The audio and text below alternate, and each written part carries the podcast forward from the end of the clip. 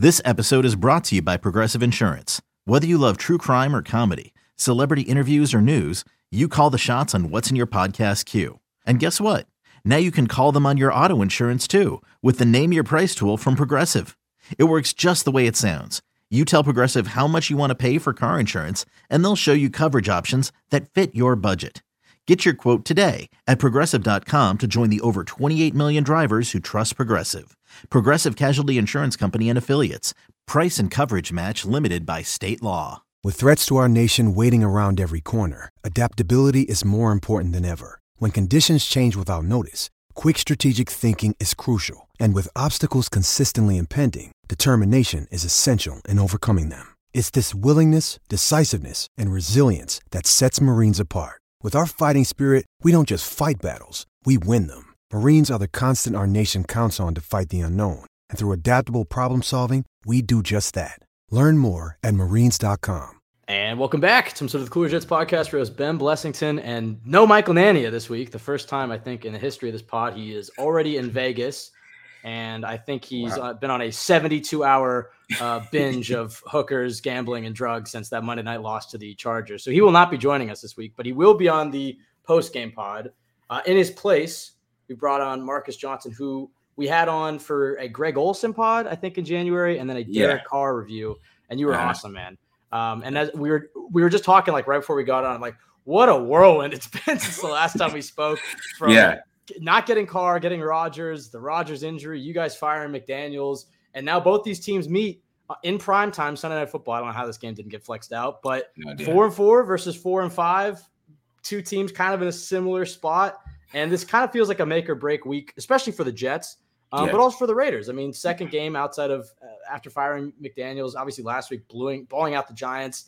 And then yeah. you see that typically with like interim coaches. That first game, there's like a big emotional uh, like release and they they come out hot and they usually play pretty well that first game and then it's can they sustain it?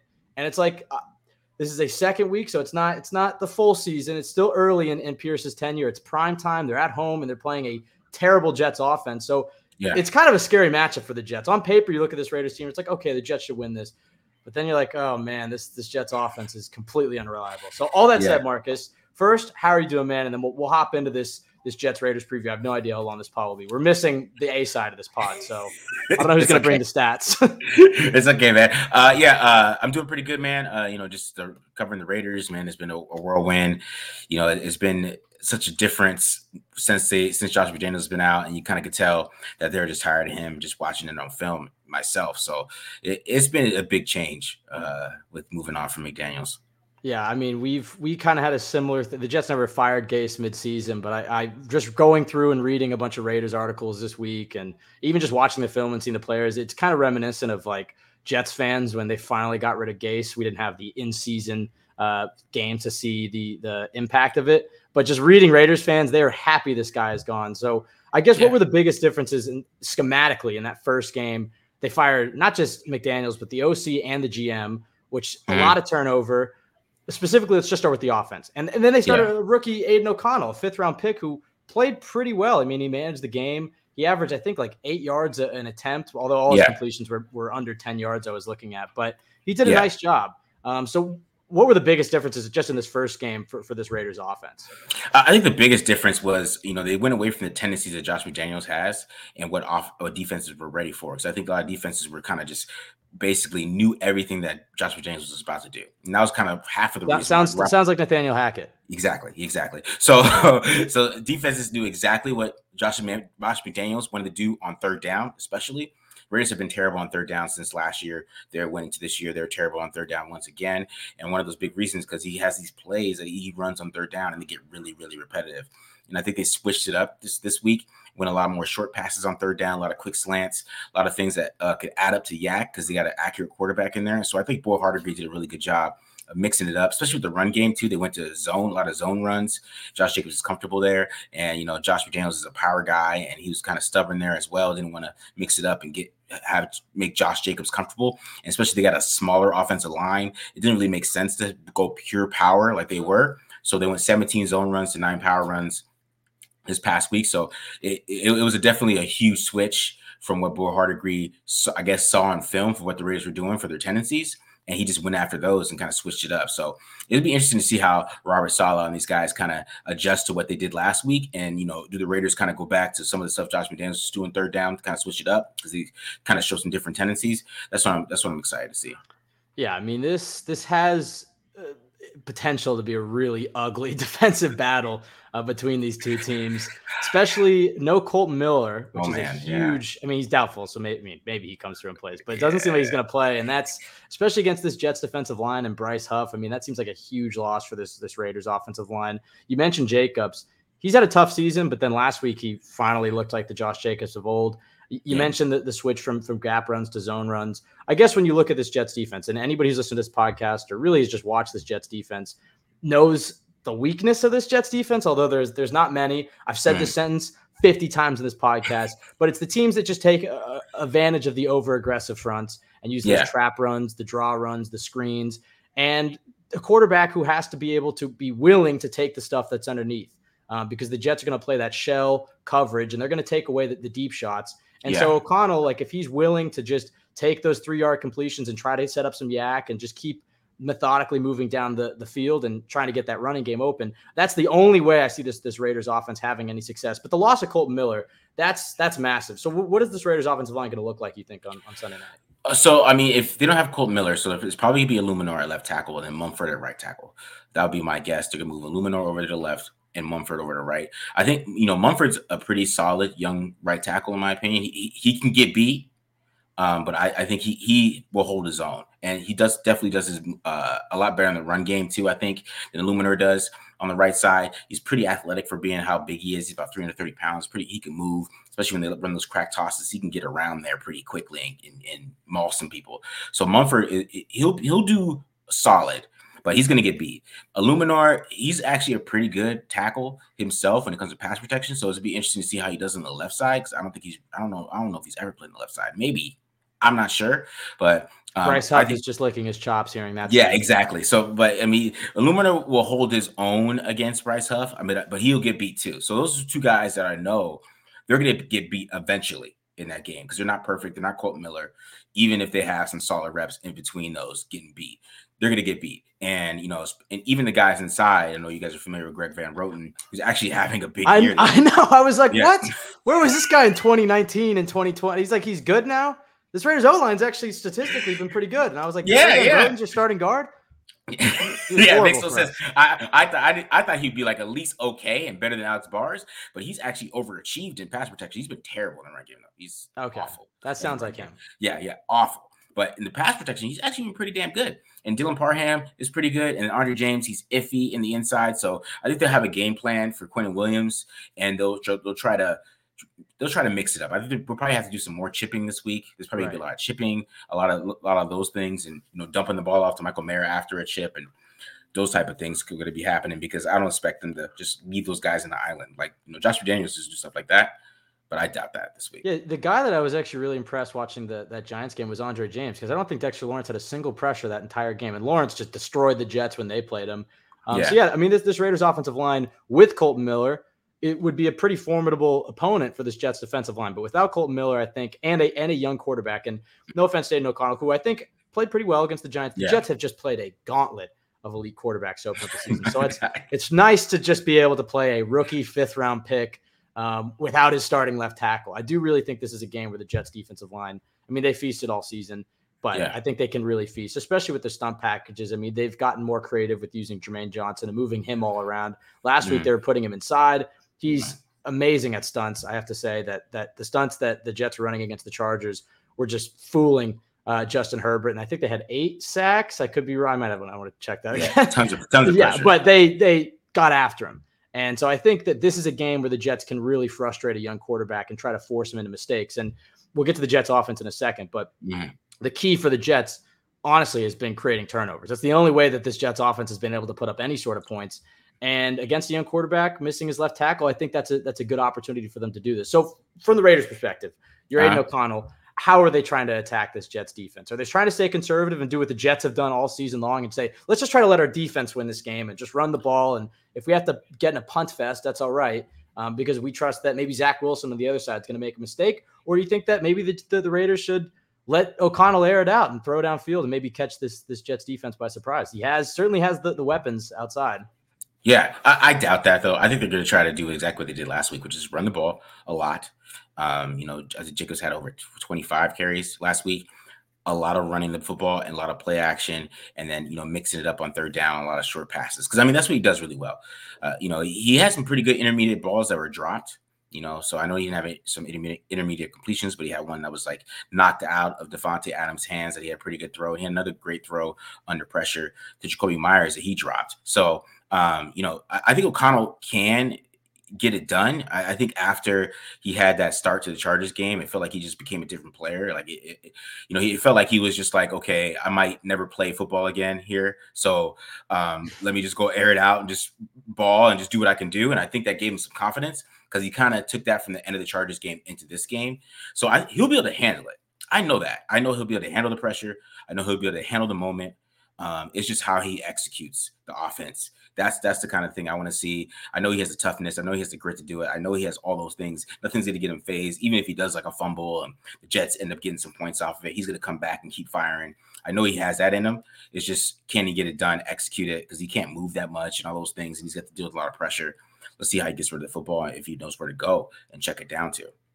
And then on the flip side, I mean, Zach Wilson, this Jets offense has been a bit of a disaster this season. People, I've been a little too defensive maybe of Zach Wilson. We've watched yeah. the all 22 and you know, after I watched, I did the the rewatch, and then I watched the condensed game on Monday night before we did our, our last podcast. Hadn't watched the all 22, and I just kind of felt like, okay, this this is the same Zach Wilson that the Jets have seen since the Chiefs game. Chiefs game aside, he looked like a different guy. He was throwing mm. downfield, aggressively throwing with anticipation, which really is his biggest issue when you watch the all 22, which is hard to see from the broadcast angle. Yeah. That's Zach Wilson's number one issue is that he still, like he did in college, waits to see a receiver get open before he throws it. And I think part of that is also being worried about about turning the ball over. And so one of the things we talked about on on our last podcast was this Jets offensive philosophy has been too much of trying to stay in third and manageable because they had these games early in the season against the Patriots and the Cowboys where Zach Wilson, this Jets offense is in third and 10, third and 11, third and 12. And it's just the toughest situation for a young quarterback to be in. So they've been really trying to emphasize on short passes, running on second and long, trying to set up these third and fives. And look, the Jets' third down offense has been historically bad. So Michael and I were just saying, you know what? Start taking shots down the field because yeah. you don't have the offensive line and you don't have the quarterback to methodically move 75 yards down the field in 12, 13 play drives multiple times in a game. Your best chance is getting the ball in the hands of your playmakers and Breece Hall and Garrett Wilson and them creating a big explosive. Uh, ready for this stat? I, I, said this last week. The Jets okay. haven't had a single touchdown drive since that Chiefs game. All their touchdowns have been one play touchdowns. Oh wow! So it's it's kind of the only way this Jets offense has done anything is just a big Breece Hall play. Um, okay. But when I look at this Raiders game and I was watching the Giants, who were averaging like above five yards a carry, and then the game kind of got out of hand and they had to throw. Um, and then I, I, was looking at next gen stats and I, I, looked at the last three Raiders games. And specifically, I mean, the Raiders' run defense I know has been an issue, and you, you can speak to that. But specifically to the outside, to the left, I looked at uh, where where did I put this? Uh, I put uh, I'll cut this out. Hold on. Yeah, yeah, the side Maxx Crosby's not on. Is that what you're getting at? No, it was the other side. It was so for, oh. D'Onta Foreman had seven carries to, to the left outside. He averaged seven yards a carry. He had 50 mm-hmm. total.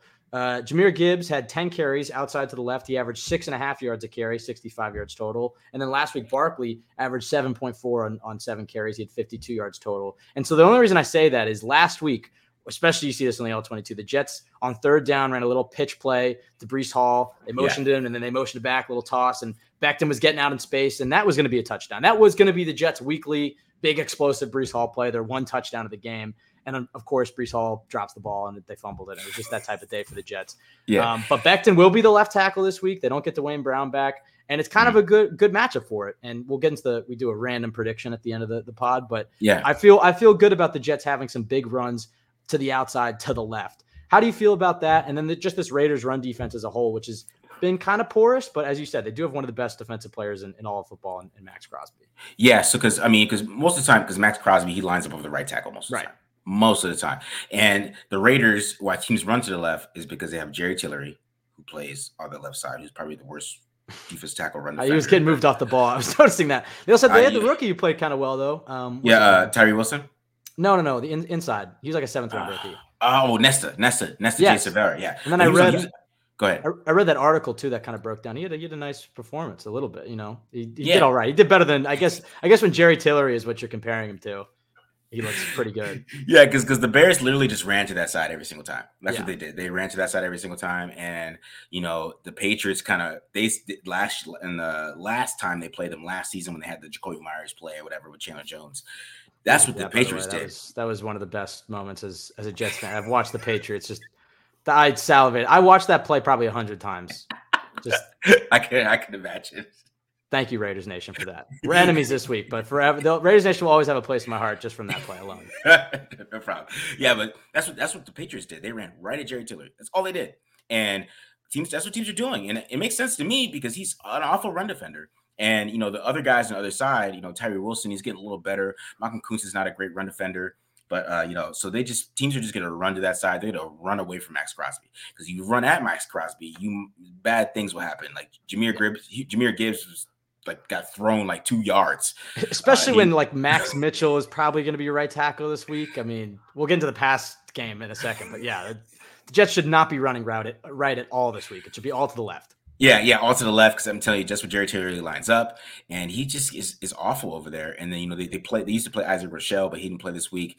They're playing Malik Reed a little bit uh, this past week, um, and it's not working over there, right? And then the linebackers you know, Spillane's, I guess he has a broken hand, but he, he hasn't been physical for a while. Um, you know, the only physical linebacker they have is Luke Masterson, who's coming back this week, but he's not a starter. So I don't know how they're going to mix it in. Divine Deablo, he's a safety converting the linebacker, and that's how he attacks guards. Name. Like, yeah, like yeah, Divine, exactly. That's a great name.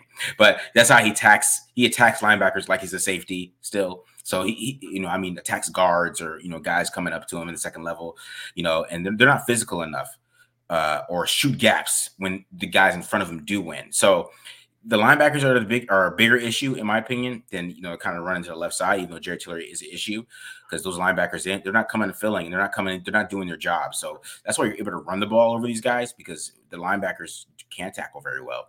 Spillane, you know, he has a huge neck, but he has small arms, I guess, because he gets dragged all the time. And then you know, Divine Deablo is just still learning how to play linebacker basically, and yeah. So I mean, the best guy, in my opinion, is an undrafted dude from Iowa.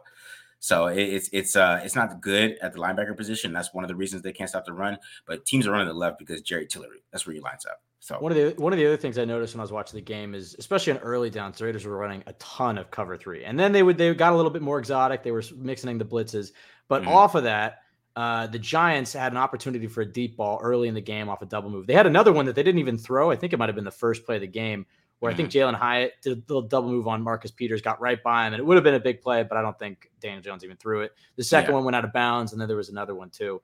Um, but there's opportunities for those little double move deep shots. I know Robertson had ended up having a great game. He had a pick, he had a forced fumble.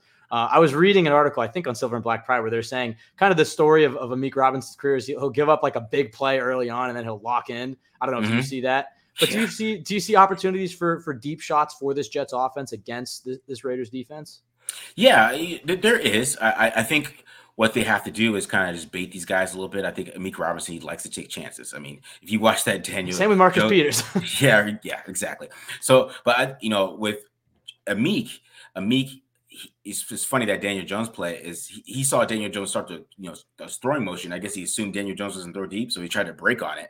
And the next thing you know, Hyatt's running by him wide open. So that's what Amik Robinson does. He takes a lot of chances and they got they can they have chances to get these guys with double moves. I thought it was interesting they played a lot of cover three this this past week because before they were playing mostly quarters, but this past week they played all cover three. And you know these guys around the team are cover three guys. I mean Tre'von Moehrig is Gus Bradley, Divine Deablo is Gus Bradley, um, Nate Hobbs is Gus Bradley. Um, they they all come from that those guys. That's that system of playing cover three and that Seahawks. Yeah, and whatever. that's that's kind of the tree that Saleh came off of. Although it's it's it's changed since he's you know, over yeah. the last few years with him in San Francisco and, and him as the Jets coach. But yeah, I, I, do you think that's something that they'll continue going forward, uh, trying to maximize their guys, or do you think that was a giant specific? Um, I mean, I know it's hard to, to predict, but how do you kind of anticipate them? I, I, I, I kind of do. I, I kind of think they're going to go more simple that way just because it allows them to play faster. Uh, right. Uh, but I still there's, there's going to be openings there though. I mean, when you play cover three and you, and you can read it and you have time, there could be openings that you can attack. You know what they're trying to do, and you know they they, they did play a little bit of quarters and some of those things, a little bit of cover two, but it was mostly just single high the whole game and mixing it up. And because that, that's where Moehrig is the best when he's in the ranging, he's just going back and forth, and he's able to come down and make some tackles. Marcus Epps was able to make some plays too. So um, you know I, I think they'll, they'll probably keep to that, in my opinion, kind of keep it simple for these guys to you know play zone and something that they're comfortable with. But we'll see. I mean, they have a lot of cover three uh, guys that came over from different teams. Like uh, they, they have the Chris Ash came from the Jaguars. He was under uh, I forgot, I forgot his, he was under Gus Bradley too. And he came from the Jaguars. So a lot of those guys are cover three guys who come into that that system. You know, I know Robert Saleh and Dan Quinn, they kind of got away from it a little bit. They still play some cover three, but not as much as because Gus Bradley's still doing the same damn thing he did in 2011. So I mean, it works for him though. You'd hope that you'd hope that if, if the only thing I would say is if the Raiders do try to run that, you'd hope that Jeff Ulbrich and Robert Saleh know that scheme so intimately. Yeah. They know exactly how to, to mm-hmm. attack it. And the Jets they've done it a few times. I'm trying to remember specifically, but with that Yankee concept with the deep over and then the post right behind it, that's one of the few concepts I've seen Zach Wilson kind of hit. The big problem though is like, okay, let's send you, let's say you send Garrett Wilson on on a on a post. They don't really have any, but Allen Lazard's a number two receiver and he yeah. doesn't separate and he has at least one bad drop every game. Uh, He's been their deep over guy and it does it does work because they can come out in that that 12 personnel. They can they can motion him in get him next to the tight end. It looks like a run. They'll go play action and try to hit that deep over. And I've seen Zach Wilson do that a couple times, but he's not a separator. And that's really something the Jets are going to have to figure out this Sunday night. You know, you're not going to be familiar with this guy because he's a no name, but perhaps the Jets give more reps to a guy like Malik Taylor or maybe even a guy like Jason Brownlee, uh, who's been mm-hmm. inactive every single week. They have to find somebody who can who can create that separation because Lazard has really been a big problem for this team. You know, he has things that that that he does well for this Jets offense, but they got left at the altar in the in the offseason with with Corey Davis retiring. And that was really something that I think has, has been really detrimental to Zach Wilson in, the, in this Jets offense, which look, Aaron Rodgers went down, the whole thing has gone yeah. to shit. But yeah. that specifically with the receivers, they don't have anybody who can separate outside of Garrett Wilson. So teams just key in on Garrett Wilson and they say beat us with literally anybody else. And outside mm-hmm. of Breece Hall making one big explosive play every game, this Jets offense has been completely anemic. I don't know if you've gotten a chance how much you've watched the Jets at all, but yeah. when you, when you see the Jets and then you, you know the Raiders very intimately, how do you think they should try to attack the, this Raiders defense? You know, you know, uh, I, I think that how the Jets should attack this Raiders defense. I mean, they, they got to run the ball. You got to run the ball. I mean, that's that's that's the main thing. I think that's how you attack this team. I, I was kind of thought it was weird the Giants really got away from it. Like especially with Barkley was like getting 10 yards of carry, like to start the game, and they kept trying to pass. It was super weird. especially since Tommy DeVito didn't throw a single pass against the Jets. I wonder if that was a remnant against. Uh, I wonder if that's just because he got so much criticism for just only running the ball. But then it's like then they play the Raiders, and that's the matchup where you really do want to run the ball, and they start throwing with Tommy DeVito, who by the way I went to Syracuse, and that guy was terrible. Yeah. I, I, don't want to slander him too much. I don't want to get sued or anything. yeah. Other stuff too. He's awful. Hate that guy. yeah, but but yeah, they, they got to run the ball a lot. Um, you know, and, and I think you know with Hackett, it's interesting because you know I was watching this offense, and I was especially watching against Chargers, and I'm thinking, you like, okay, you're playing a cover two, cover five trap team, a team that likes they'll show cover five sometimes. It looks like two man, but the, if you do an out, the guy's gonna stop and take it, and he like, just kept running things into it, and I thought that was super weird. Yeah. Like I don't, I don't like you got to know what coverages you're gonna do. So I mean, he has attack what the Raiders are doing in the passing game, which I don't know if he does. I don't know if that's something he not something he, he really he's does. Consistently out schemed. He's out schemed. he's he's literally Adam. We we hired Adam Gase again, which was a Pey- he was a Peyton Manning merchant. Adam Gase was, and now we have Aaron Rodgers. Which this offense was literally just going to be Rodgers get to the line and just audible into whatever concept he wanted. Yeah. And then Hackett looks like a genius. Hackett's two things have literally been Rodgers merchant, and then he's He's trademarked the gold zone. That's his red zone. And the Jets have literally been the worst red zone team, I think, since like the 70s or something. So he's been terrible. His he's route so concepts bad. work. I was watching, um, I think it was a couple uh, weeks ago, but it was JT O'Sullivan. I don't know how much you watch him, but he does like yeah, yeah. school. Uh, Great breakdowns. Definitely check him out. And he was watching this Jets offense and he was like, this is a dinosaur offense. And the amount of times that they ran, and he referred to it as like the Greg Roman special, which I would anticipate a lot this week because it, it, I guess it's an attack cover three, which is the outside receiver has that must outside release go route, and then the mm-hmm. slot receiver runs that little uh, little out route to the flat, little five yard out route. So that that out that outside receiver takes the the deep third with him, and then you hit the slot out. And I was watching the Chargers game. I was like, "There's that Greg Roman special, time in and time out." But they're playing cover two though. That's and I, I know. And then I was like, "So what are you looking at on the tablet on the sideline? What is the point of the tablet if you're not going to adjust?" It was crazy. like people, I, I, everybody, everybody wants to put the blame on Zach Wilson because he's yeah. clearly not good, and I probably you know, I'm probably being too much of a fanboy a little bit to him, but I, I watch yeah. him. it's like, okay, he's clearly better than he was last year, which last year was horrific. So mm-hmm. great. That's a low bar to clear. But he's not the biggest problem in this offense. Hackett is number one, which they're not going to revoke his play calling duties because that's just going to upset Aaron Rodgers. And then you're, know. you know, you could go to Todd Downing, who does have experience in, in Tennessee, but I just don't think that it's worth angering Rodgers. And then this offensive line has been horrific as well. Although Billy Turner's out for this week, and he was really the big problem last week. So we'll see what the yeah. offensive line looks like. It, if I had to guess, it would be Becton at left tackle, Laken at left guard, who's one of the worst free agents. Douglas is offensive free agent. Just so you, you know, I know you're not a, a Jets guy, so I'll, I'll, fill you in here. You're here are Joe Douglas's offensive free agent signings just okay. in recent years. CJ Uzomah, I don't have the contracts in front of me, but CJ Uzomah for double digits, yeah, horrible. Uh, mm-hmm. Laken Tomlinson, who thinks he's getting paid $17 million a year, horrible. Dalvin Cook at the end of, of August for $7 million, who's been horrible. I mean, I, I seriously think I'm faster. Um, that's hyperbole. Sorry. Yeah. Uh, Lazard, who's been, he's been bad. He's just yeah. to be honest, he's been bad. Uh, I like Tyler Conklin is like the one free agent signing I feel like he's hit on on the offense side of the ball. The defense side of the ball, he's had a couple. Yeah. Um, I'm sure there's a couple other guys I'm missing there, but the offensive side of the ball for the Jets is, has been awful. But I mentioned Todd Downing because he was with Tennessee in 2019, and that's I was watching Tennessee 2019 film. Um, that's the what I think the Jets' offensive identity should try to be because all yeah. the Titans had was Derrick Henry and AJ Brown. Jets had Breece Hall and Garrett Wilson. Titans mm-hmm. had a better offensive line, they had a better quarterback, but they ran the ball and then they threw downfield, especially off play action. And so for the Jets going forward, I think they should try to get out of the mindset of playing it safe, don't want to turn the ball over. Let's let the defense win the win the game, throwing two yard routes to the flat and running on second and eight. It's just throw downfield, throw downfield, and good things happen. Whether that's a PI or whether that's Zach Wilson, who does have who does have a live arm, he can huck that thing.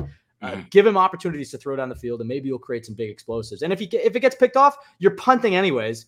So you know, I, I feel like that's the future for this Jets offense is to try to set up some some downfield opportunities, and then the the con the byproduct of that is that'll open up some of the things underneath because defenses right now are just crashing underneath. Like yeah. the Chargers, I mean, they were playing that cover too, and those those yeah. press corners were just eating on the on the Jets flat routes and anything else that they try to do underneath. It was it's it's just been a nightmare season for the Jets offensively. But then you say that and you're like, all right, well they still are four and four. They are in the thick of things. If they could get a big win here against the Raiders, it's Kaley Cuoco for Priceline. Ready to go to your happy place for a happy price? Well, why didn't you say so? Just download the Priceline app right now and save up to 60% on hotels. So, whether it's Cousin Kevin's Kazoo concert in Kansas City, go Kevin, or Becky's Bachelorette Bash in Bermuda, you never have to miss a trip ever again. So, download the Priceline app today. Your savings are waiting. Go to your happy place for a happy price. Go to your happy price, Priceline. Mother's Day is around the corner. Find the perfect gift for the mom in your life with a stunning piece of jewelry from Blue Nile. From timeless pearls to dazzling gemstones, Blue Nile has something she'll adore. Need it fast? Most items can ship overnight. Plus, enjoy guaranteed free shipping and returns. Don't miss our special Mother's Day deals. Save big on the season's most beautiful trends. For a limited time, get up to 50% off by going to BlueNile.com. That's BlueNile.com. I don't know how you're feeling about about this matchup. We, we do a couple things. Yeah. Um, we'll go through each roster where the okay. Jets are better, where the Raiders are better. Okay. Uh, we'll start with that. And it'll, it'll, actually be nice to have somebody who can rep- accurately represent the other side of things because typically okay. I'm very biased and I think I give every single one of the Jets. And then Michael comes in as, you know, he's he's the realistic one. He's like, oh, okay, probably the Raiders or that's a push. And you know the saddest thing is because I was looking at beforehand trying to like pick, see who I pick. Aidan O'Connell is a fifth round rookie. Mm-hmm. And I seriously don't know if I can say Zach Wilson's better. Yeah, we can go push. We can go push. That's probably the what Michael and I would have done.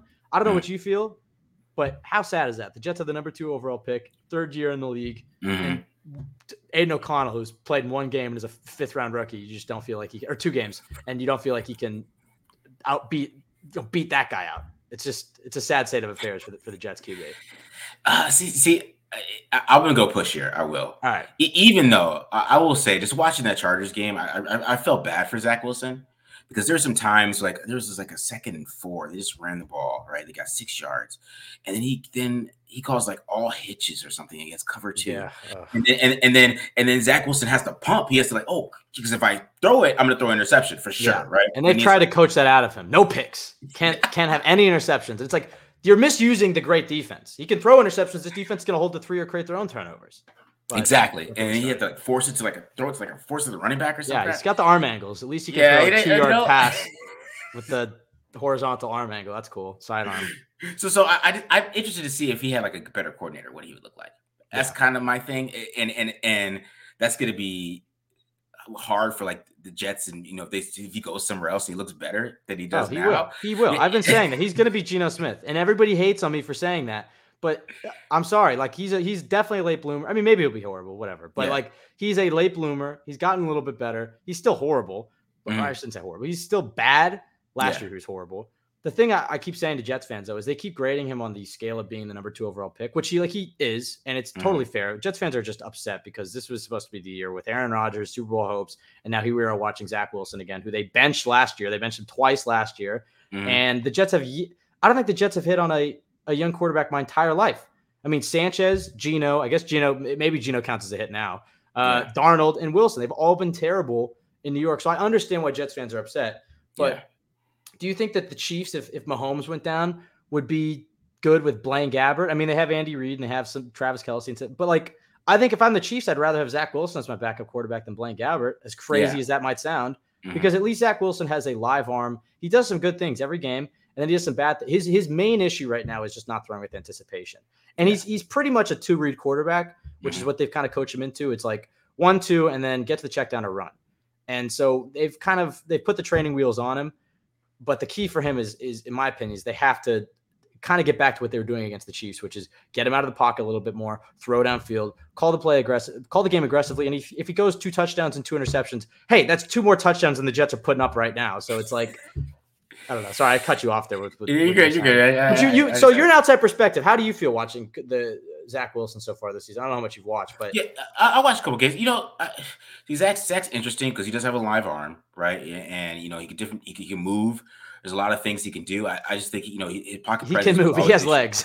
Yeah, he can move, right? And he uh and, and I think that uh one his issue coming out of college was always pocket presence, and I still think that's that's a problem, right?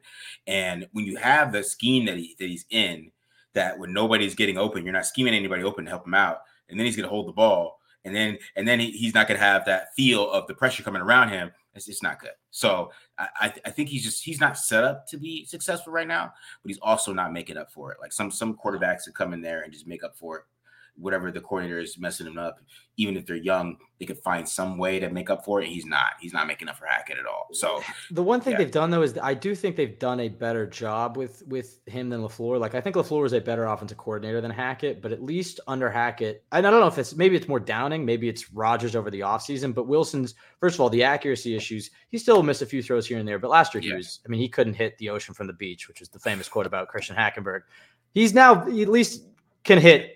You know, he's, not embarrassing his accuracy. In fact, he has some great he has some great balls. The other one is he finally steps up in the pocket. Like he, the pocket presence isn't great, like you Mhm. said. I mean, especially Yeah. you saw it against the Chargers, and he's he's fumbled. A, he, I think he's eight fumbles, not, not a loss, but the entire season he's eight fumbles. But he's finally stepping up into the pocket, and he's playing within the rhythm of the offense. Back foot hits, steps up, get rid of the ball.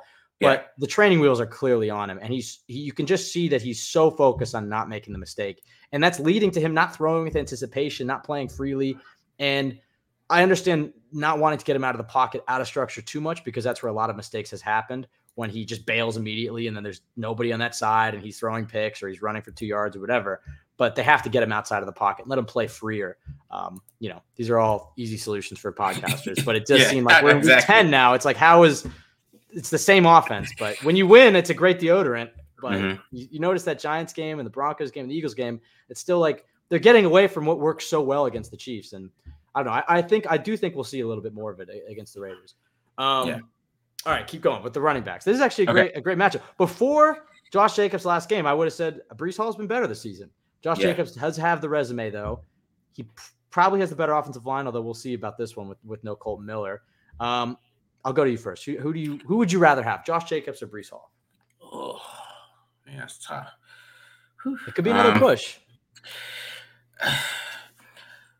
I'm gonna go for now. I'll go Josh Jacobs just okay. just because I, I, think, you know, I think Breece Hall. I think he has uh, the elements to be as good as Josh Jacobs. I just think he's not there yet, and the, a little bit is because of the offensive line that he's behind. But I think Josh Jacobs Jets not fans behind. just turn this podcast off. I'm sure, but I'm sure, but uh, when uh, when you know Jacobs, he he has just like I don't know. There's something about Jacobs. He could just make anything happen with the bad offensive line. Like last year, the offensive line was not good, in my opinion. A lot of people, I know there were some metrics that said they had some good run blockers. I watched it. It was all Josh Jacobs making people miss and getting extra 10 yards and doing all these crazy things that he's not doing this year.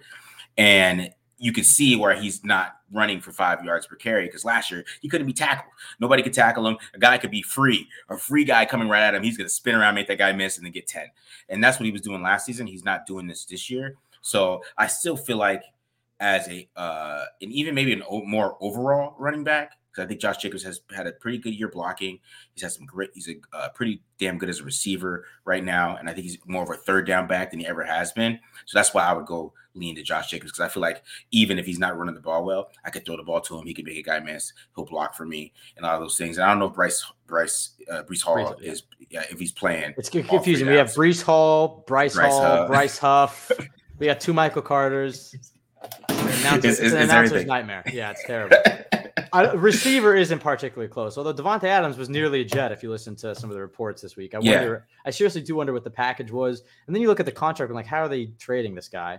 It does. It does seem like potentially that could be a move in the offseason. I mean, we'll see what happens to the Raiders. If, if, if the Raiders finish the season on a high note, and you know, I, I don't know if that'll happen um, mm-hmm. because you know Adams did it wasn't Adam, didn't Adams grow up a, a, Raiders fan? I know he signed for Derek Carr. Yeah, he did. He grew up he a Raiders fan. And Vegas, lower taxes. It's nice in the sun. So we'll see. That's no sure thing. But I wouldn't surprise me if the Jets did try to make a move to bring in a guy like Davante Adams to to pair him with Rodgers. But the guy that really jumped out to me was Jakobi Meyers. I was watching him and I was just like, damn, I really wish the Jets gave him that contract over the offseason and just cut Corey Davis because he's exactly what they need. Um, yeah. And I don't know how the hell he got out of New England. Although, you know, probably just signed with McDaniels and – I don't know if he was a realistic option for the Jets, but I was watching that Giants game. I was like, damn, Jakobi Meyers is awesome. Yeah. So this one's not not close. This was definitely Raiders. I'll, I'll put push for running back because I would say Breece, but but yeah. quarterback and running back are push. Receiver, no question about it. The Jets just don't have the depth to compete with with the Raiders, who have Hunter no. Renfrow as, as, the fourth receiver, and was it uh, Tre Tucker who had a I think he had like one of the fastest plays last year or last yeah. week. He looked yeah, he's, insane. He's fast as hell. Yeah. So Raiders, it's, it's not even close. Tight end is uh, a little bit more interesting. You got, I mean, you you tell, give me the scouting report of Malcolm Mayer. Okay. Apparently, the Jets were interested in him in the draft, and the, the Raiders took him. I love Tyler Conklin for the Jets, but then the Jets have this tight end, CJ Uzomah. You know CJ Uzomah is, and Mike. He's probably Michael's. I mean, between him or Dalvin Cook, Michael's public enemy number one. Uzomah's been absolutely dreadful for the Jets for two seasons now. He can't. Michael just thinks he's on a team because he dyes his hair and he pumps up the team and he seems like a Hackett guy. The Jets okay. do have Jeremy Ruckert behind him, who's the third round pick from that 2022 class. Which, by the way, I mean, I don't know if I don't know if you've looked at it. That mm. might go down as one of the best Jets. It's definitely the best Jets draft class of all time. Oh, yeah. It's going to have, depending on how the next few years go, it could it could have a say for one of the best draft classes of all time. When you think of Sauce, Garrett, Jermaine Johnson, who's turned into an elite player, which he wasn't last year. Young young defensive linemen typically struggle. Shout out yeah. Tyree Wilson and, and Will McDonald. Uh, Breece Hall, Rucker, uh, Clemons, and then Max Mitchell. Although Clemons has been pretty brutal this year, but um, yeah. So the Jets tight end room as a whole, I do really like. Uzomah is a net negative though. He distracts every time he's on the field. How do you feel about this this Raiders tight end room uh, versus the Jets? I think that it's a good tight end room. To be honest, I, I, think it's they, they block pretty well. I think Austin Hooper's actually showing us a better blocker than I thought that he would. Michael Mayer gets better as a blocker every single week, and I think he's he hasn't even got a chance to showcase himself as a receiver really yet. Yeah. And I think that's where he is really special because, you know, one game he did, he had like five catches, 75 yards. The one game they did target him a lot and he was making guys miss in open field. He's a good yak guy. That's why I hope Aidan O'Connell leans on him a lot more for checkdowns because he could take a two yard check down and get 10. And that's what he does as a tight end. He's hard to tackle. He'll run you over, he'll, run, he'll juke you. There's a lot of things he does in the open field that I think he has a chance to be really special. That's why I really like him because he has top five tight end, tight end potential. Certainly has the highest ceiling out of any guys listed here. Yeah, yeah, and, and I, I, think that you start to see it more every every week, every week because he's also getting better as a blocker, which I love. That he just he is getting so much better there because he was terrible in the preseason, and, then, and now he's pretty he's he's pretty. Preseason decent. doesn't matter. Yeah, I remember, I remember Ja'Marr Chase being terrible, and like you blame the stripes on the ball not being there for dropping, and then everybody's like, "This guy sucks," and then he's like one of the best rookie receivers ever.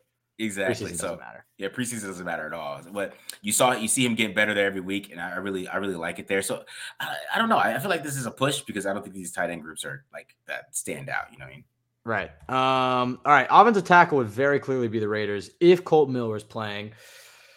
Without him, this is tough because I think Becton is definitely the best tackle in this game. I mean, you let me know, but I would say Becton without Colt Miller is the best tackle in this game. But then Max Mitchell on the other side who actually wasn't the Jets' biggest problem last week. He played guard last week, and honestly, Billy Turner was definitely the, the worst player on that line. And then I would probably say Laken Tomlinson was the next worst. Mitchell yeah. looked all right at guard, but Mitchell as a whole is not very good. Um, so you got Becton at left, and I'm just assuming that's what the Jets are going to do. Becton at left tackle, Max Mitchell at right tackle. Okay. Becton, it, it, Becton is, is definitely developed into that player that you thought he could be as a rookie. He's stayed healthy, knock on wood. He's been like the only Jets offensive line that has stayed healthy, knock on wood. Um, but how do you think he compares to these these Raiders backup uh, tackles?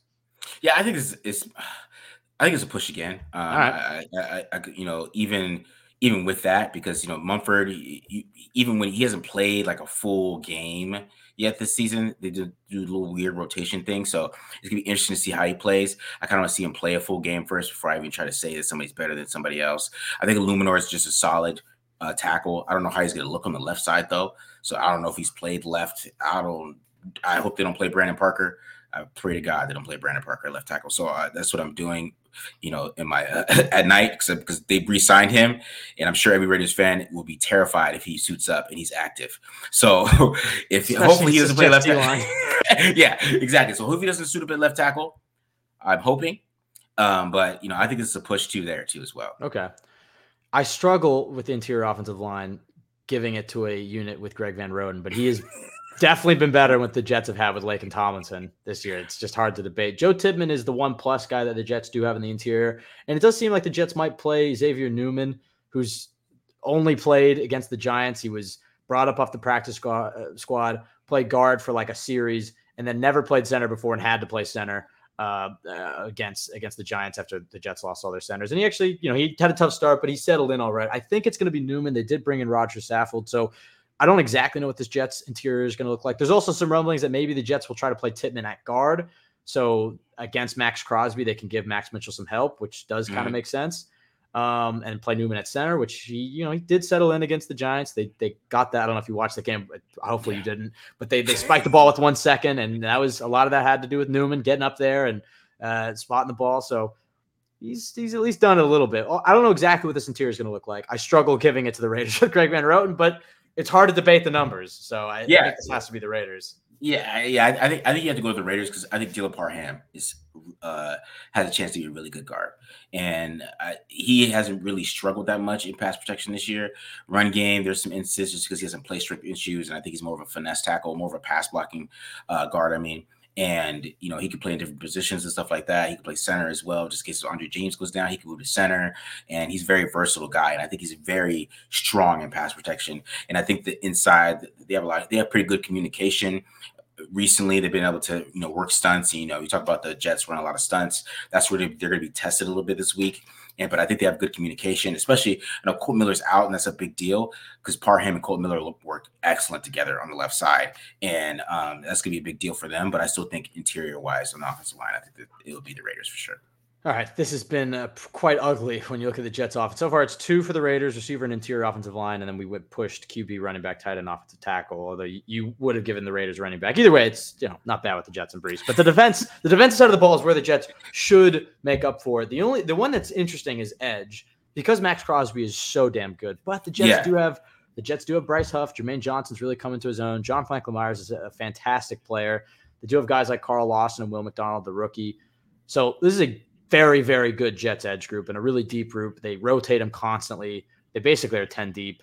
I could throw Clemons in there as well. Um, so I, I definitely depth wise, I'd give it to the Jets, but Maxx Crosby is so damn good. Yeah. They have Tyree Wilson, who's starting to come on. He looked a lot better against the Gi- well, I don't know if he looked a lot better, but he looked pretty solid against the Giants. Yeah. Um, and then Koonce on the other side as well. How do you feel about the edge, the edge rushers uh, in this one? Is this another push, or is do the Jets finally get on the board here with their first win? Yeah, I think the Jets get on the board just because Okay. they have they have more guys that are That's what I was- dangerous. I didn't, You I know? didn't want to offend you with with because Maxx Crosby's so damn good, but like, Yeah, yeah, yeah. I mean, Ma- Max is, is so damn good, um, you know. But I still think the edges will definitely go to the Jets just because they have more better rotation. I mean, there's a reason why Max plays every snap. You know, Yeah. um, th- that's for a reason. Is because really they can't have him off the field, and you know the, the Jets they have they can have the luxury he's of gonna having have. right. Uh, Yeah. what, what, is the Vegas line for Maxx Crosby sacks this week? Do we know? Maybe I should look don't that know. up. If it's two and a half, take the over. Honestly, I think I think he has three sacks against the Jets this week. Yeah, yeah, because he's playing out of his two. mind. Yeah, he's playing out of his two. mind. So, so if since he's playing out of his mind, yeah, there, there, it could look equal, but I just overall, if I per, me personally, I would rather have the Jets rotation with Maxx Crosby than than, than not than just having Hey, maybe Crosby maybe Will. McDonald can develop. Will McDonald's come under a lot of fire this week, because, even though he had his first sack and a strip sack against, against Yeah. the Chargers. But you know, young defensive linemen typically typically take a year. I remember Quinnen Williams getting a lot of hate his rookie year because he didn't really do Yeah. anything. So Mhm. it's a, and Jermaine Johnson last year didn't really do much. So it's it's really you, you can't really judge these guys until year two or year three for the young defensive linemen. But the Jets took Will McDonald, presumably because the, the rumor was because they wanted offensive tackle. The Patriots jump them, and the Steelers take Broderick Jones. Um, or the Patriots trade down, the Steelers jump up for, for Broderick Jones. So maybe the Jets would have taken offensive tackle, which would have been nice. The Jets go instead take the best player on the board, Will McDonald, but they left a lot of receivers on the board who are doing work. And then you look at this Jets receiver room, it's like it'd be pretty nice to have a Jordan Addison right now, or a Jaxon Smith-Njigba, or a Zay Flowers, or or one of those guys. But I do believe in Will McDonald, and I do think that Maxx Crosby is a guy you can look at as maybe a guy. Will I mean Crosby's like cream of the crop, but maybe a guy Yeah. McDonald can can develop into it with his physical traits. Uh, interior defensive line, this one, sorry, is pretty pretty obviously the Jets with with Yeah, yeah. Williams, who I mean, to be Also- honest, you can go all the rest of these just Jets. yeah, I know. I was we have to. The interior defensive line, linebacker, corner, corner. safety would be the only one that I could maybe make an argument for the for the Raiders. I don't know how you. I was, I was thinking, safeties they play I was this thinking this whole time, like we go defense, man. It's just, it's just, Yeah, it's just- I, offense yeah. was definitely going to be the Raiders, but how do you feel about the safeties? Jets have Tony Adams and, and Jordan Whitehead, who you know they are, be- are the benefactors of the Jets having elite, elite cornerback play. I mean, all three guys that the Jets play on, on uh, corner are unbelievable, and they have a great pass rush. So these Yeah. safeties aren't tested too much. Whitehead makes you know a play every game. Tony Adams had the game-winning interception against the Eagles, um, but he's an undrafted free agent. How do you feel, feel like the Raiders safeties have, have played this uh, this year? to be honest, I, I think that might be the only push on defense because I think the Okay. Raiders safeties are pretty. I was- good. Trevor- Yeah, Tre'von Moehrig has, has is playing. Uh, he's definitely have a career year. Marcus Epps, uh, I think he's made a, had a, made a big deal. They really Raiders haven't given up a lot of huge plays. I mean, that's one thing they haven't done, especially in the past game, is give up explosive plays. And I think it's because of those two. And you know, Moehrig has a couple picks this year. Um, you know, he has made some great tackles. He has a pretty pretty damn good games. And you know, same thing with Marcus Epps. I think they they they play pretty well over there. They play a lot of three safeties too. They got my, uh, you know, Isaiah Pola-Mao, uh, who's who plays out there too as well. He gets a little mix in there. He, he went to my high school, so I always shot him out. But uh, nice. um, yeah, so he, he is somebody that's coming up, and they, they went a lot more three safeties this past week. You know, they had Pola-Mao sometimes running free safety, and then have Moehrig and Epps up, up, up front, and then kind of mixing it up with those guys. So I think Tre'von Moehrig and Epps and some of the safeties around there, they're- they're- that's probably the Raiders' best group in the secondary. And honestly, to me, that's the best group on the defense. So uh, that's why I would say it was a little bit of a push there. All right, because- yeah, I, I would agree with that. yeah, because if the Jets had Tre'von Moehrig, they'd probably be like ridiculous. So Yeah.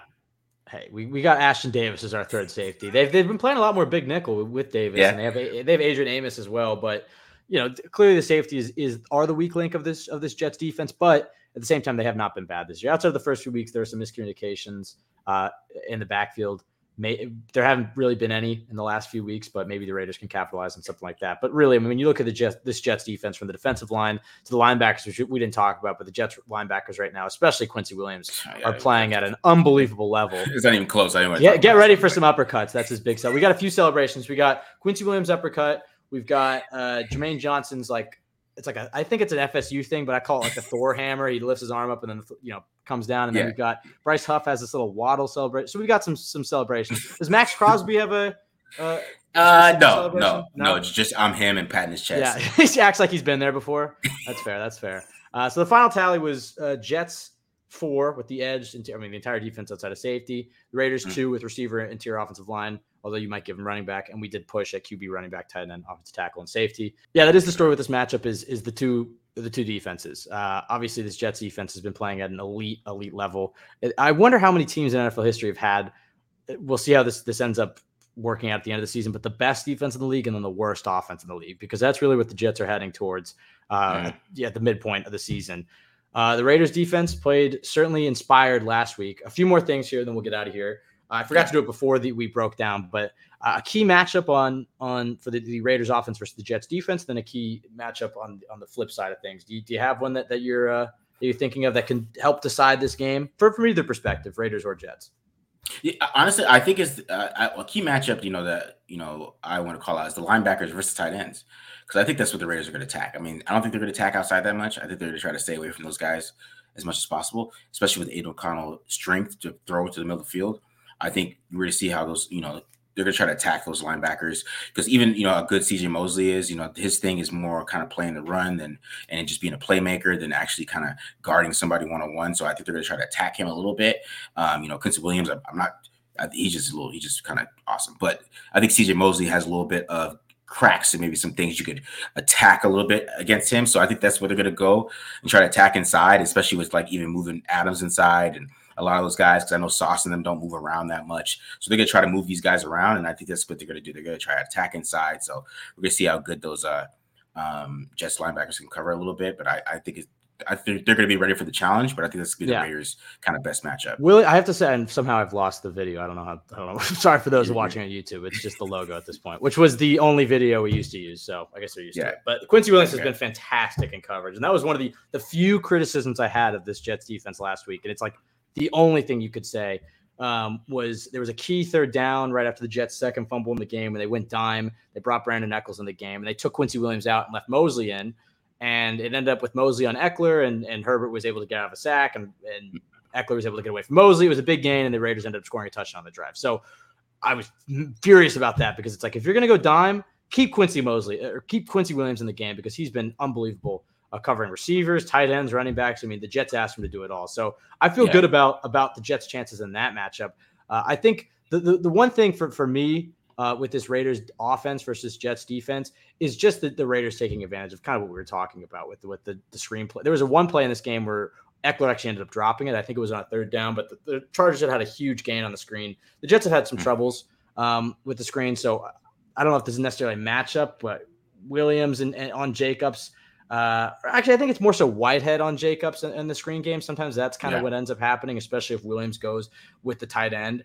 Uh, that screen game for the Raiders, I feel like could- be uh, could be a, a huge opportunity for them to to get some sort of yards. Although I do anticipate a, a, a low scoring affair. On the flip side of things, this Jets offense versus Raiders defense. I mean, the key the key matchup is Max Mitchell versus Maxx Crosby, which uh, maybe yeah. isn't even a key matchup because it's going to be domination. But it's how do the Jets handle it with keeping tight ends in? I hope to, for the love of God, it's not Uzomah. He will not be able. He, he's uh, even. he- You know, he, he gave up a sack last week where he had help, I think, with Rucker, and he allowed the sack anyways in the inside. So uh, for the Jets, I think obviously chipping Maxx Crosby is going to be huge. I think it, if it's if it's Conklin, who's actually a pretty good pass blocker, or Rucker, you're not going to be able to stop him, but they can at least hopefully mitigate it because Max Mitchell Yeah. against uh, against Maxx Crosby is going to is going to be a nightmare match. Do you have anything on that side of the ball that you're looking forward to outside of Crosby dominating Max Mitchell for for an hour? Yeah, I- I'm interested in how they they try to stop uh, Garrett Wilson. I- I'm, I'm kind of Yeah. interested in that because you know the Ra- to be honest, the Raiders haven't been tested outside that much, and I, I it's This isn't the week that this is not the week that they're going to be, but I, I know, but it's it's just it- it's interesting to me that they haven't been right. I mean, Marcus Peters about has been chilling half the time. That's why he doesn't come up and tackle. He's probably been just eating sandwiches over there because nobody's testing him, right? So so um, it's, I, I still think they're going to try to test those guys a little bit, and you know, uh, just just because you know Garrett Wilson's probably the only guy out there that can really affect the Raiders. I'm interested to see what that matchup is because you know uh, Max Max is gonna win. You know, I'm, I'm not worried about Max. Max is gonna even if you double team him, he's gonna he's he's so willed.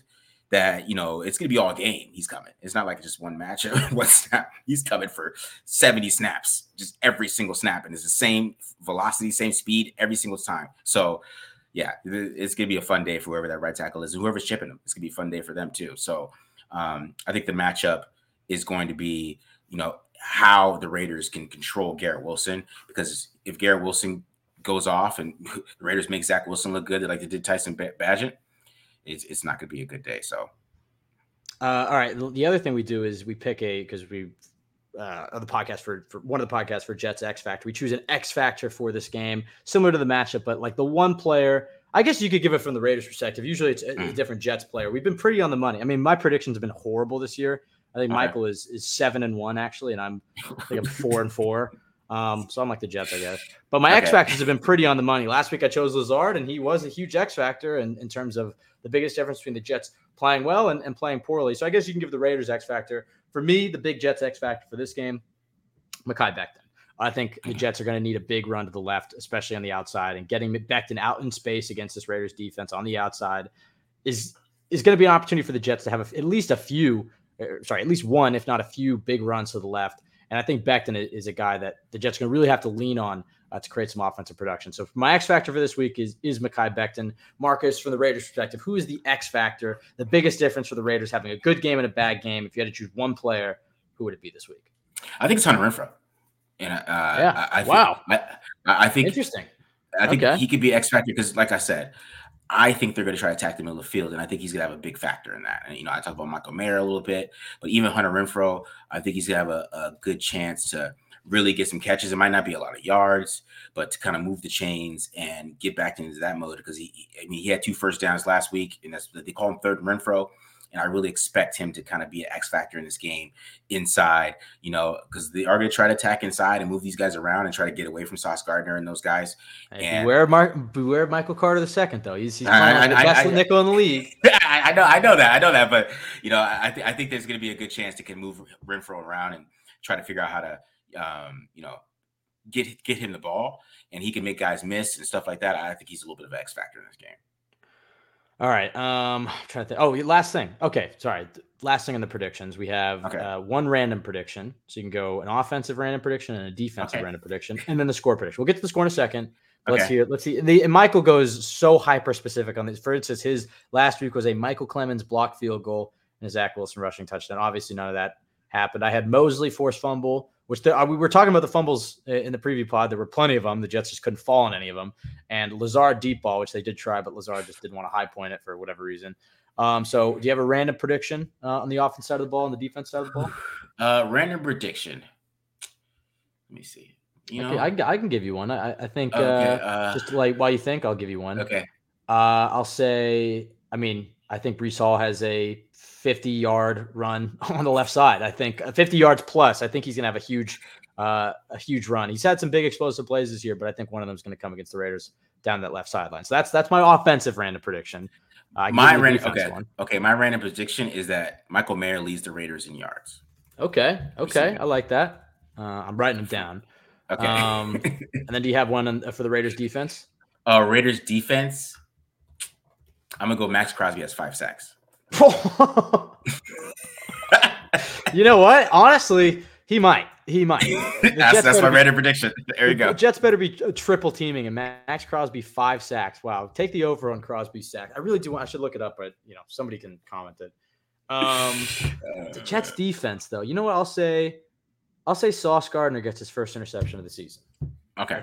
Yes, he's not had him. Quinnen has 0.5 sacks. Sauce has no interceptions these these guys got to get on the on the scoreboard. So I add that. Sauce Gardner gets his first uh, interception, and Quinn Williams gets his first full sack. Those, those are my random predictions. Then last thing, Marcus, I promise. I know we, we've went longer than I thought we would. Um, okay. Um, score prediction. How do you think this one goes for the Raiders? I think this is going to be an ugly defensive battle. Uh, who do you see coming out on top here? Um, you know, I think the Jets probably end up winning this game because I, I, just think I don't know. I think Aidan O'Connell's going to have a uh, welcome, welcome. He, he kind of had a welcome to the NFL moment with the Chargers. I think it's really gonna happen this game. So, um, especially with yeah. Colt Miller out, man, I just don't feel very comfortable about it. So, you know, I, I think the Jets are gonna pull this one ugly as hell, right? Like like a sixteen to thirteen, and it's something stupid like that. Something, something nobody wants to watch this season, honestly. something nobody wants to watch on Sunday Night Football. Let's yeah, just say that. I know. I have the primetime slate this week. Michael's prediction is he texted me it. He just texted me. Okay. He said, My prediction is Jets. And by the way, Michael's seven and one. So he's the only Oh. prediction anybody should honestly be listening to. Oh wow. Um, uh, well, yeah, hey, you, we don't we don't know your record yet. My record's four and four. My record's just nothing. I think I picked the Jets in every game except the uh, except the Eagles game, which they won. So okay. everybody can ignore my prediction. But Michael's prediction is Jets twenty three, Raiders thirteen, and I I do agree. I I don't think the Jets have maybe the uh, offensive performance that's going to satisfy everybody on on Jets Twitter. I still think that the Raiders are going to make some plays. Um, I, I think it's going to be the Breece Hall show. I do think I, I th- figured maybe I should try this for the random prediction, but you know what? I'm just going to bet on Breece Hall. But I do think the Jets are going to have a play action deep shot as well uh, in this Mhm. game. I think they're going to try to take some shots down the field. It could lead to Zach Wilson throwing some interceptions, but hey, you have this Jets defense to hold a rookie quarterback missing his, his starting left tackle um, to at least a field goal, if not punts, turnovers, and whatnot. I think the Jets win this. I agree with you. I think it's going to be pretty low scoring. Michael said 23 13. I'll say 20 to man, I'll go I'll go 17 to 3. How about that? Sorry, Okay. Raiders. Sorry, Raiders right. fans. I mean, that's not crazy to me, to be honest, with with the way this game might go. So, But I do hey, I like Antonio Pierce. I like the outlook um, for, for the Raiders. I mean, certainly better than than Josh McDaniels. Um, I mean, that's I don't know how he got a job. Uh, technically for the third time, because I guess the Colts hired him too and fired him. Yeah. Um, all right, that's going to do it for us. Uh, Marcus, where where can the people find you? Because not only do the, do the Raiders, I mean, you can give all the plugs, but you're Yeah. a great uh, voice to follow on NFL Twitter for breaking down quarterbacks, breaking down film. You're a smart NFL mind. So tell our listeners where they can find you, find your work, and, and follow you on Twitter. Yeah. So follow me on Twitter at the Marc John NFL. Uh, of course, go to Taped On Live. If you guys, you know, enjoy this preview, me and uh, my uh, co-host Matt Holder, we're going to be doing a preview of the Jets tomorrow. So go check that out. It's gonna be all film preview. You know, going over how we think the Raiders can stop them, or you know what their weaknesses are, or whatever, what their strengths are. We do that every single week. So check that out tomorrow. And then, um, you know, I got a quarterback podcast called A Little Pocket Awareness. Check that out as well. I go over quarterbacks and talk about, a whole bunch of stuff, all quarterbacks on that one. And uh, yeah, that's, that's mostly it. And of course, silverblackpride.com. But I'm not sure Jets fans don't want to read stuff. But you know, I'm, I'm there too. You know, but like uh, for taped online, we're, we're, we do a whole bunch of draft stuff. So that's that's kind of the difference. You like the draft, we, might go over somebody that just drafted. You know, I- you know, or something like that, or you know, those type of players. And so you know, come check us out over there. Uh, all right, Marcus. Uh, you can follow us at CYJ Pod on Twitter. Myself, Ben W. Blessington. I'll give Michael. I mean, everybody follows Michael anyway. He's pushing 40,000 followers. It's crazy. Yeah. I, I'm Michael underscore out there Nania. balling, bro. He's I know, I yeah. know. That Twitter blue check is like, I mean, it's only like 13 bucks a month. I know people will criticize and sometimes be like, you're doing this for for Twitter money. It's like they don't know he can buy himself like a Chipotle burrito with the money he gets every month. This is nothing. It's nothing to Michael Nania. Um, but you go to jetsxfactor.com, best place to go for for Jets content. Uh, subscribe to the other Jets X Factor pods. Subscribe to the Jets X Factor YouTube. If you can, rate, review, subscribe on iTunes. That'll do it for us. Marcus, thank you so much. Really appreciate you filling in here for, for Michael. You gave some great Raiders insight. Michael and I will both be there. So our, our post game pod will probably come out probably come out Monday, depending on flights. Could be Tuesday morning. So be on the lookout for that. Thank you everybody for listening. Really appreciate it. Again, Marcus, thank you so much. Everybody have a great weekend. Go Jets.